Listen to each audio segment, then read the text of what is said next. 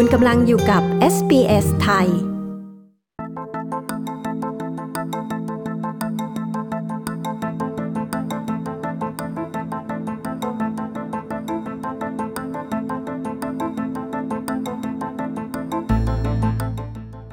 ม้ว่าตอนนี้คลื่นการระบาดของไวรัสโอมิครอน จะเริ่มลดลงในหลาย ๆ รัฐของออสเตรเลีย และในหลายประเทศทั่วโลก แต่การเกิดไวรัสสายพันธุ์ย่อยตัวใหม่ ในออสเตรเลีย ก็สร้างความตื่นตัวให้สาธารณสุขอีกรอบ ไวรัสสายพันธุ์โอมิครอนสายพันธุ์ย่อยตัวใหม่นี้ มีชื่อว่า BA2 และนักวิทยาศาสตร์ทั่วโลกก็กำลังเร่งประเมินระดับความเสี่ยงของไวรัสตัวนี้ คุณบีว่าขวัญผู้สื่อข่าวของ SBS รายงาน ดิฉันชลดากรมยินดี SBS ไทยเรียบเรียงค่ะ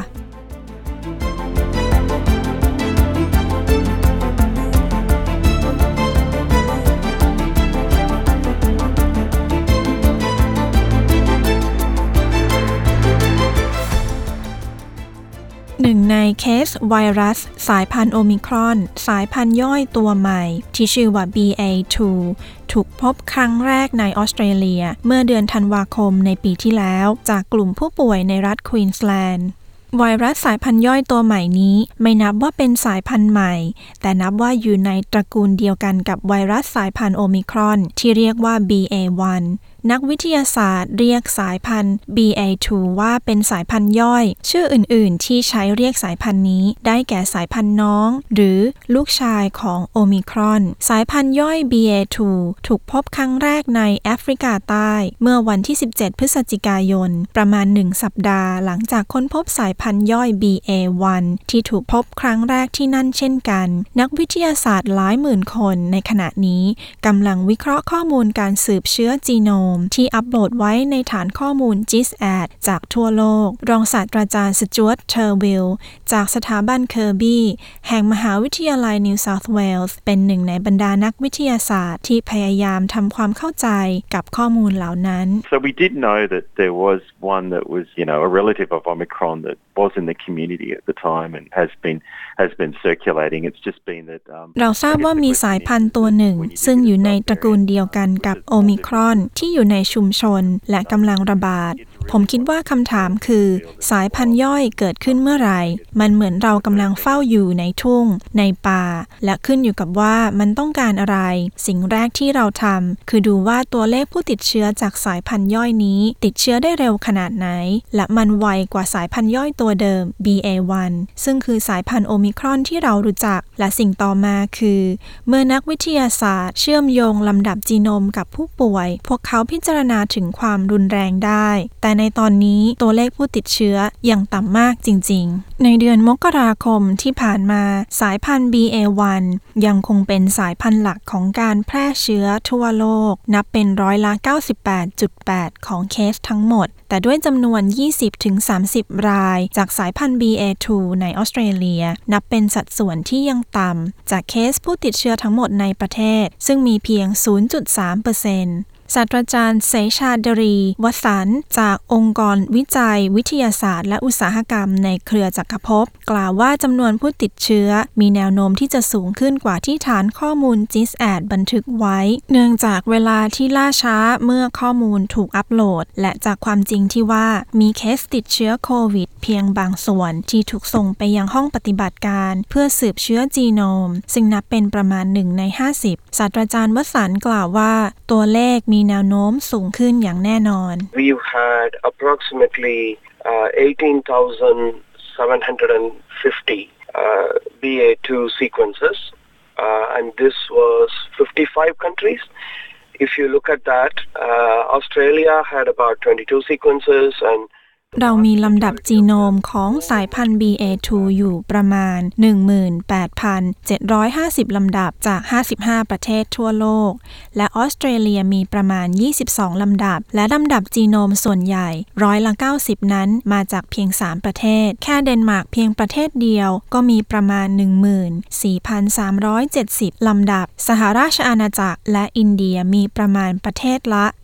1,300 ลำดับ โควิดสายพันธุ์ใหม่แต่ละตัวตัว ดูเหมือนจะแพร่ไปทั่วโลกด้วยความเร็วที่เร็วขึ้นเรื่อยๆ สายพันธุ์โควิดดั้งเดิม ที่พบในหูฮั่นในเดือนธันวาคม ปี 2019 ใช้เวลา 3 เดือนในการแพร่กระจายไปทั่วโลก สายพันธุ์โอมิครอนใช้เวลาเพียง 1 เดือน ในการแพร่ไป 78 ประเทศทำให้มันเป็นไวรัสที่แพร่กระจายได้เร็วที่สุดในประวัติศาสตร์ จากประวัติศาสตร์ของการวิจัยในสาขาระบาดวิทยานายแอนทอน เออร์โคเรกากล่าว แม้ว่าสายพันธุ์ BA2 จะยังแพร่ไปทั่วโลกไม่รวดเร็วเท่าสายพันธุ์ BA1 แต่หน่วยงานด้านโรคติดเชื้อชั้นนำของเดนมาร์กกล่าวว่าข้อมูลเบื้องต้น เผยว่าสายพันธุ์ BA2 สามารถแพร่เชื้อได้ไวกว่า 1.5 เท่า นักวิทยาศาสตร์ได้ตรวจสอบลำดับจีโนม โดยเฉพาะปริมาณของโปรตีน เพื่อทำความเข้าใจเรื่องของการแพร่เชื้อและการดื้อต่อวัคซีน โดยรองศาสตราจารย์ Turville อธิบายว่า And the spike kind of, it's kind of like a flower, and at the tips of the flower, so it kind of got three big petals because it sits as a trimer. Um, and on the tips of the petals um, is what we call the N-terminal domain, and antibodies um, like to bind to those areas. So when we have a vaccine, เดือยแหลมของมันมีรูปร่างคล้ายดอกไม้ มี3กลีบ และยอดแหลมของมันนั้น เราเรียกว่า N-terminal domain และแอนติบอดีชอบจับบริเวณเหล่านั้น วัคซีนนั้นสร้างแอนติบอดีและมันชอบจับที่ขอบเล็กๆ ของกลีบเหล่านั้น โอมิครอนตัวแรกก็มียอดเหล่านั้น และสิ่งที่เราเห็นในสายพันธุ์ย่อย คือยอดเหล่านั้นถูกตัดออก มันแสดงให้เห็นว่าไวรัสค่อยๆ ตัดยอดตัวมันเองออก เพื่อไม่ให้แอนติบอดีจับยอดได้ทำให้สามารถจับเซลล์ได้เหนียวขึ้น เราทราบดีว่าการเปลี่ยนแปลงเหล่านี้ ส่งผลกระทบต่อการศึกษาสายพันธุ์ใหม่ที่เราเฝ้าดูตั้งแต่ปี 2021 ในขณะที่สายพันธุ์ BA1 มีการกลายพันธุ์ประมาณ 60 ครั้ง สายพันธุ์ BA2 มีการกลายพันธุ์ประมาณ 85 ครั้ง หนึ่งในความแตกต่างระหว่างสายพันธุ์ BA1 และสายพันธุ์ BA2 คือการเปลี่ยนแปลงทางพันธุกรรมในยีนสปายค์ซึ่งหมายความว่าการตรวจเชื้อแบบ PCR จะไม่สามารถตรวจพบได้เหมือนที่พบสายพันธุ์ BA1 และจะต้องส่งไปที่ห้องแลบเพื่อตรวจลำดับจีโนมเพื่อยืนยันการติดเชื้อ ศาสตราจารย์วสันกล่าวว่า มีหลักฐานเรื่องความรุนแรงของโรค และการติดเชื้อของสายพันธุ์ BA2 ที่พบโดยทางการจากเดนมาร์กและสหราชอาณาจักร It's premature to say whether this particular BA2 might be more problematic uh, at the moment. มันยังเร็วเกินไปที่จะบอกว่าสายพันธุ์ BA2 จะสร้างปัญหามากกว่าหรือไม่ ในตอนนี้เราดูจากเดนมาร์กว่ามันไม่เป็นปัญหาในเรื่องของการต้องเข้ารักษาในโรงพยาบาล หรือความรุนแรงของเคส ที่มากกว่าสายพันธุ์ BA1 อย่างไรก็ตามมันดูเหมือนจะแพร่เชื้อได้ไวกว่าสายพันธุ์ BA1 เล็กน้อย องค์การอนามัยโลกกล่าวว่าในตอนนี้สายพันธุ์ BA2 จะยังคงเป็นแค่สายพันธุ์ย่อย มากกว่าที่จะเป็นสายพันธุ์ใหม่ ซึ่งทำให้ต้องพิพิจารณาการใช้ชื่อใหม่จากตัวอักษรกรีก และอยู่ในสถานะสายพันธุ์ที่น่ากังวล เช่นเดียวกับสายพันธุ์ BA1 นางมาเรีย แวนเคอร์คอฟ กล่าวว่า องค์การอนามัยโลกกำลังจับตาดูการเกิดสายพันธุ์ใหม่อยู่อย่างต่อเนื่อง Omicron will not be the last variant that you will hear us speaking about. The next variant of concern will be more fit. And what we mean by that is it, it will be more transmissible because it will have to overtake what is currently circulating. โอมิครอนจะไม่เป็นสายพันธุ์สุดท้ายที่คุณจะได้ยินจากเรา สายพันธุ์ที่น่ากังวลตัวใหม่จะอึดมากขึ้น ที่เราหมายถึงคือมันจะแพร่เชื้อได้เร็ว เพราะมันต้องแซงหน้าไวรัสตัวปัจจุบัน คำถามคือ ไม่ว่าสายพันธุ์ใหม่ในอนาคตจะมีความรุนแรงมากหรือน้อย สิ่งที่เราคาดหวังในสายพันธุ์ใหม่ คืออาจมีความสามารถในการเล็ดรอดจากภูมิคุ้มกัน ซึ่งหมายความว่ามาตรการตอบโต้ของเรา วัคซีนของเราจะมีประสิทธิภาพน้อยลง ศาสตราจารย์วสันและทีมของเขากำลังศึกษาลักษณะที่เรียกว่าการเล็ดรอดจากภูมิคุ้มกันของสายพันธุ์ BA2 The key question is whether people who are vaccinated uh, are as protected against this BA2. Uh, and if they are not, that's what we call immune escape.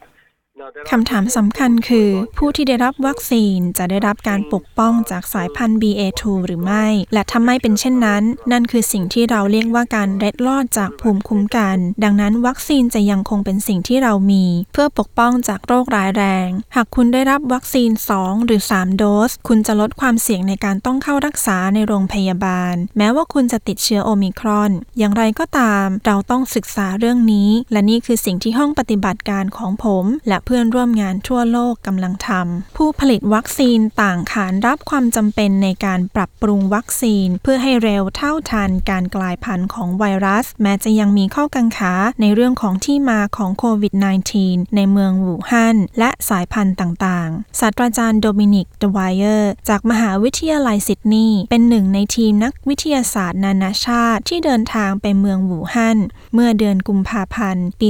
2021 เพื่อหาข้อมูล ซึ่งประสบปัญหาในการเข้าถึงข้อมูลบางประเภท เช่น อาการระบบทางเดินหายใจของผู้ป่วยโควิดในระยะแรก ศาสตราจารย์ดวายเออร์กล่าวว่า สิ่งสำคัญคือการเปิดเผยข้อมูลของไวรัสในส่วนนั้น เพื่อเตรียมพร้อมรับการระบาดในอนาคต going to try and find out the origins of new viruses, and that's really important. Uh, and and that's got to be a scientific journey, uh, ideally one that's not political.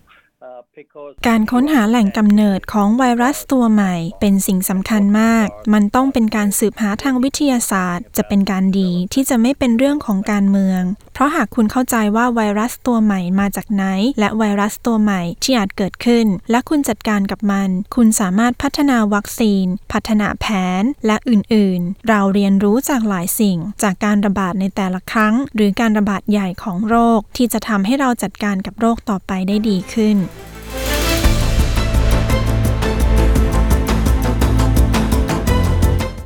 ที่จบไปนั้นคือเรื่องของสายพันธุ์โอมิครอน สายพันธุ์ย่อยตัวใหม่ ที่ชื่อว่า BA2 รายละเอียดโดยคุณบีว่าขวัญ และดิฉันชลดากรมยินดี SBS ไทยเรียบเรียงค่ะ